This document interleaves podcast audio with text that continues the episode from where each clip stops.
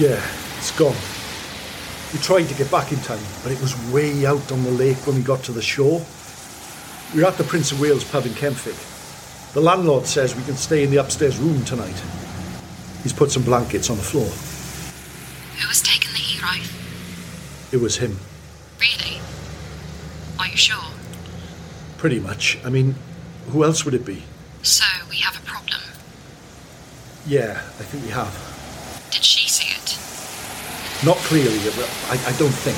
What are you going to tell her? You know what you need to do. We'll speak soon. Yes, we better had.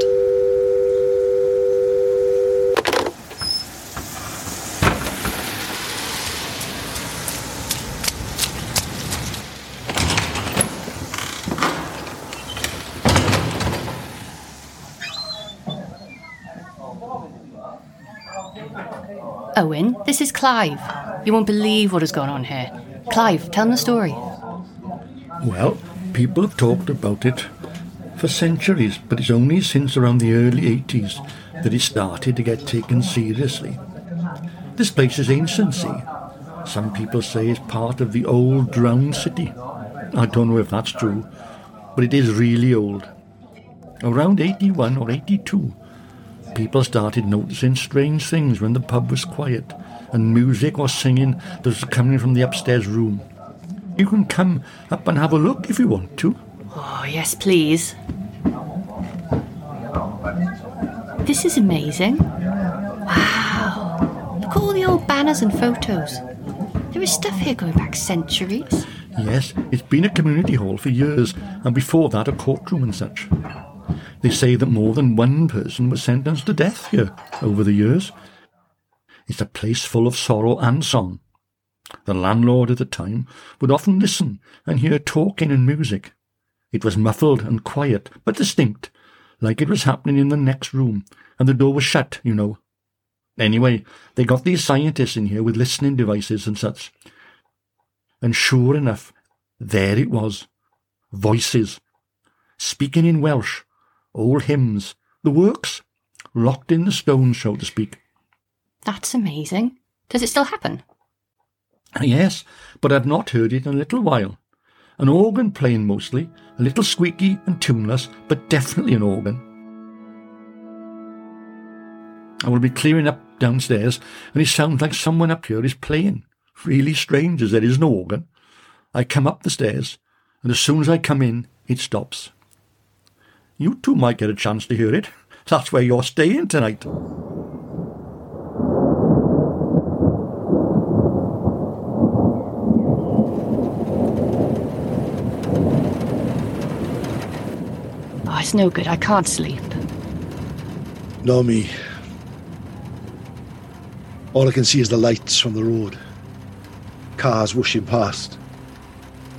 There's a chill in this place, isn't there? There is, yeah.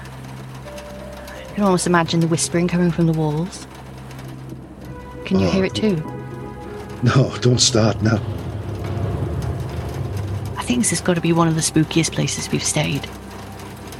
Definitely. There's definitely something about it. It's beautiful, but oh my God, it's scary. I don't think I've ever asked you, Owen. How did you get into this? Well, that's a long story, but it's going to be a long night, so here we go.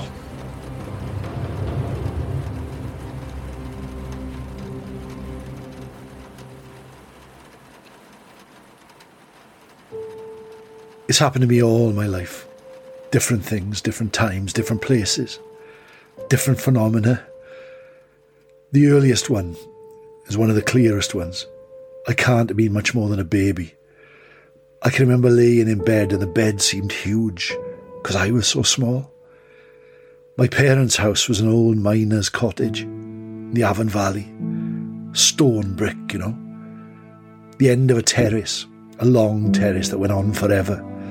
You could just imagine the very fabric of the families that had lived there for hundreds of years, gathered around fireplaces, telling tales, singing songs, coming back from the mines.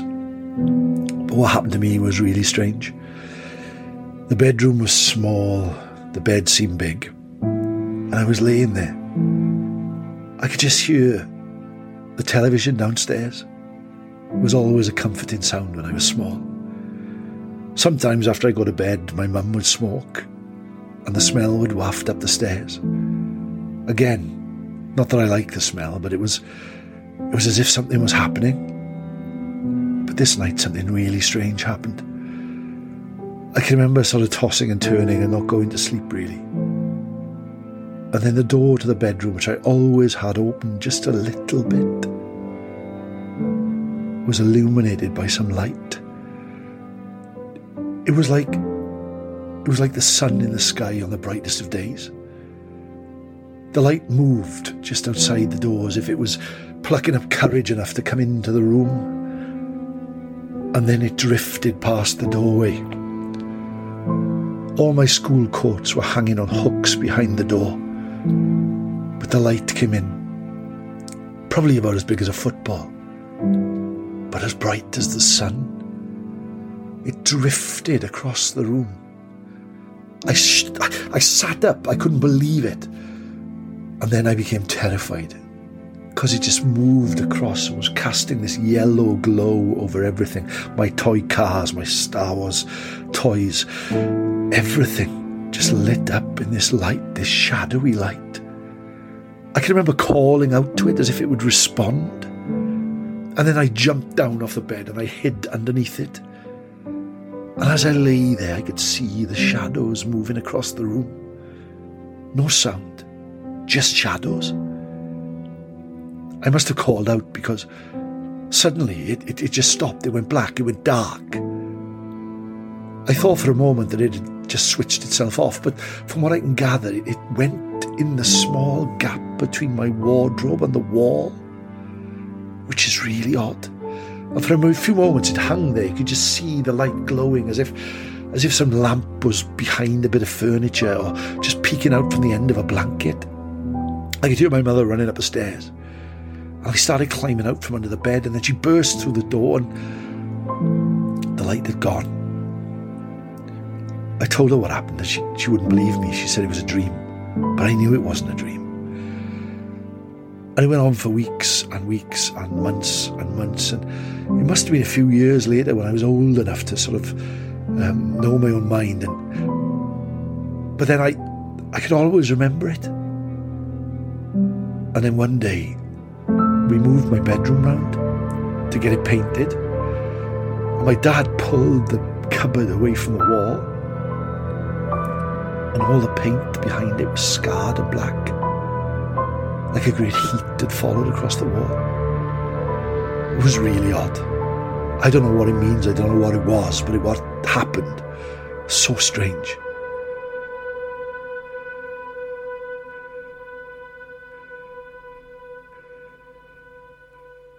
A few years after that, there was the great blizzard of 81.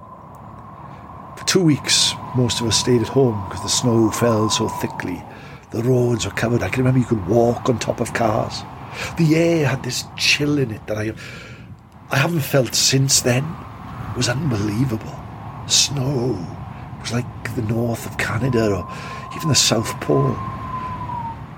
But one day I was home in the same bedroom. And out the back, we had this long, thin garden that just carried on going, what seemed like forever when you were small. And it backed onto the churchyard. The church was behind.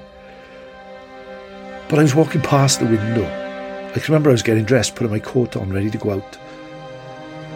And something caught my eye in the garden.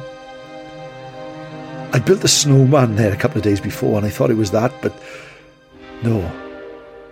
This was someone else. I turned around and I looked out, and there, down in the garden, the white garden, as bright as the sky, was a little girl. A little girl in a summer coat. And it was really strange, because I remember thinking, gosh, she must be so cold. But she just looked up at me and smiled. I turned away for a second and then turned back, and she'd gone. Vanished. No footprints in the snow, nothing. A week later I saw her again, but this time she was further down the garden by the back wall near the church. Again she looked up at me and smiled. I didn't feel scared. I felt sort of happy, as if it was a friend. But I've never seen her again, and I'd love to know who she was. I really would.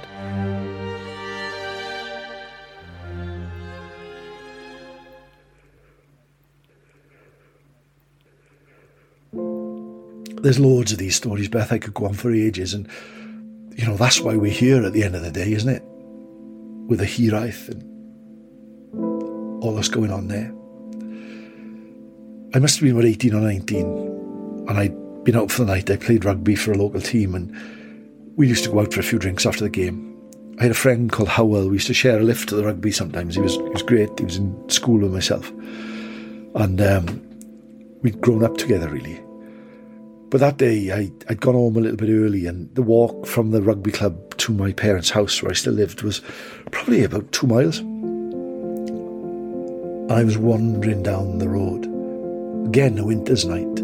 So crisp and cold, no wind. My feet just sort of used to clip-clop on the cold concrete underneath. And I went, breath was coming out, steam out of my mouth, and I turned the corner down by the library, and there were a load of people gathered, and an old carriage with horses.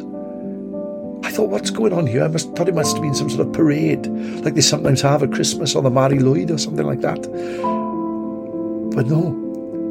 And then I looked around and I saw that I knew most of the people as well.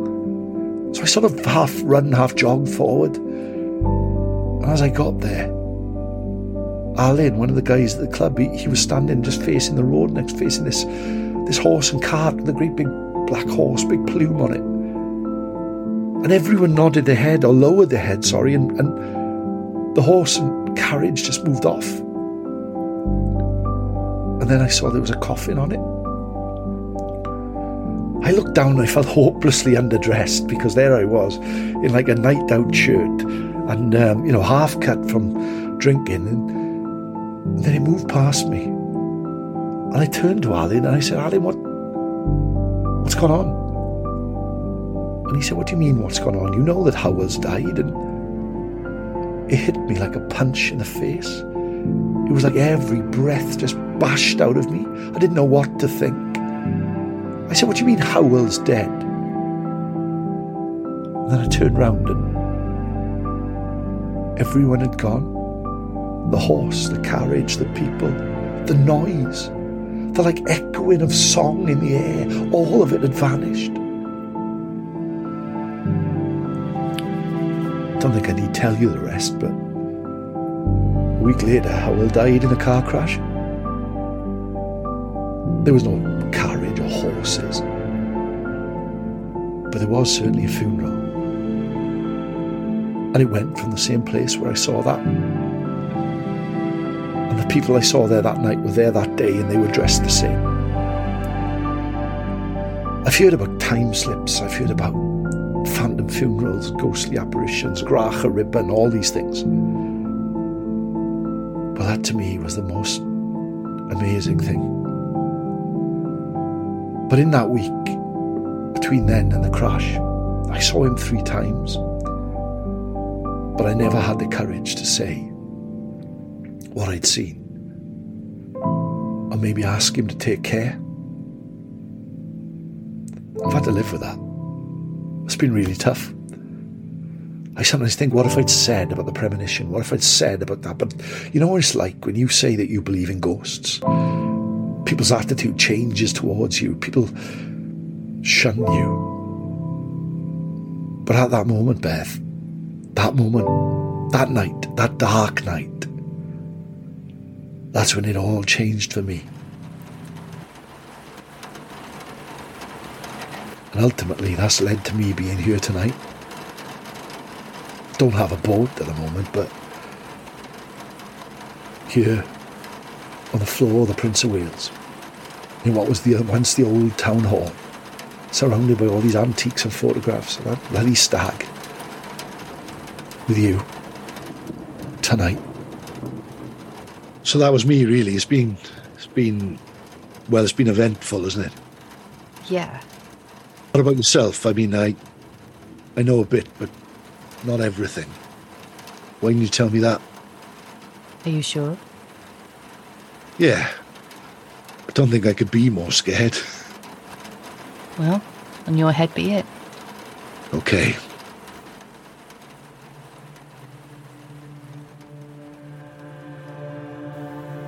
Where to start? I grew up in a haunted house. An old stone cottage with thick walls, creaking floorboards and low ceilings. You know, when you walk into some houses they feel alive, sentient and watching. Well, this house was definitely like that. Like a presence all by itself. Activity started from the day we moved in. Nothing horrific or frightening. Just the spirits coming to see who the new owners were, I think. You could get a sense of what you were seeing, if it was a visitation, or if you were witnessing a time slip. A moment in history preserved in the fabric of the building, replaying every now and then throughout the years.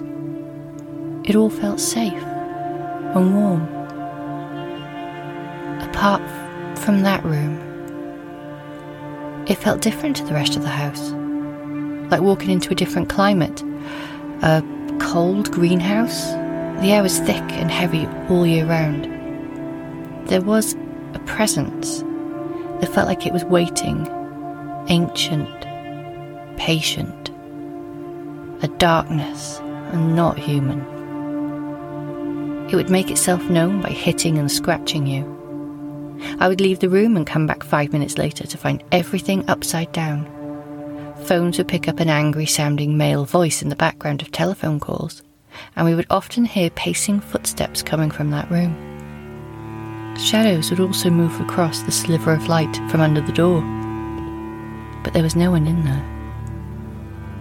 I only ever saw it a handful of times. Once, when I was lying on the sofa watching a film, I looked up and there, stood over me, was a figure. It was just staring. I jumped, of course, and ran out of the room, and when I looked back it had gone. The second time I saw it was on Halloween, downstairs. It mainly liked to keep to that room, and now and again it would venture out. I was chatting with a friend in the living room. We were laughing about something, when we both noticed, at the same time, a grinning face appeared in the middle of the room. It was only for a few seconds, but there was no mistaking it. It all culminated a few years ago. I had moved out for a while, and my parents had turned that room into a guest room. My mum just had surgery on her knee and needed space, so she decided to sleep in there.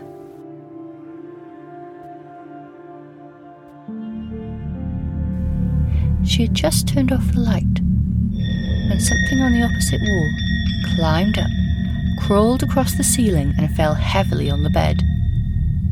It then crawled up to my mum's face and growled, "Get out!" The next day they called their priest. They didn't tell him why, just said they wanted the house blessed. He did the usual, but when he got to that room, he stopped. Turning to my parents, he asked, "Why didn't you tell me about this?" Pointing to the empty room. They explained that they didn't think he would believe them, but he calmly told them to go downstairs. Whatever it wasn't human. He was in there for a long time. They could hear him shouting, "Leave this place!" amongst the Latin verse. What had started out as a simple blessing was now a full-blown exorcism.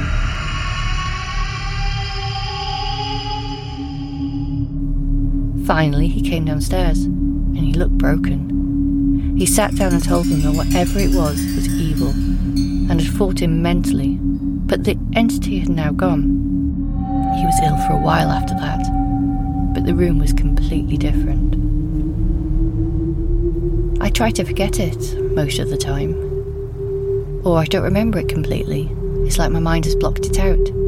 But it definitely had an effect on me, growing up in such a place. And now revisiting these places, so close to where I lived and grew up.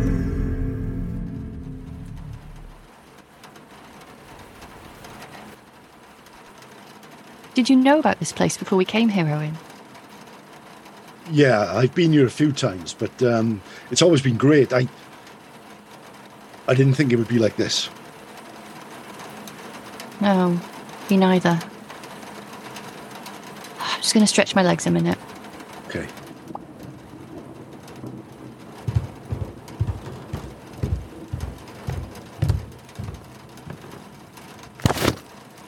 Whoa, hang on.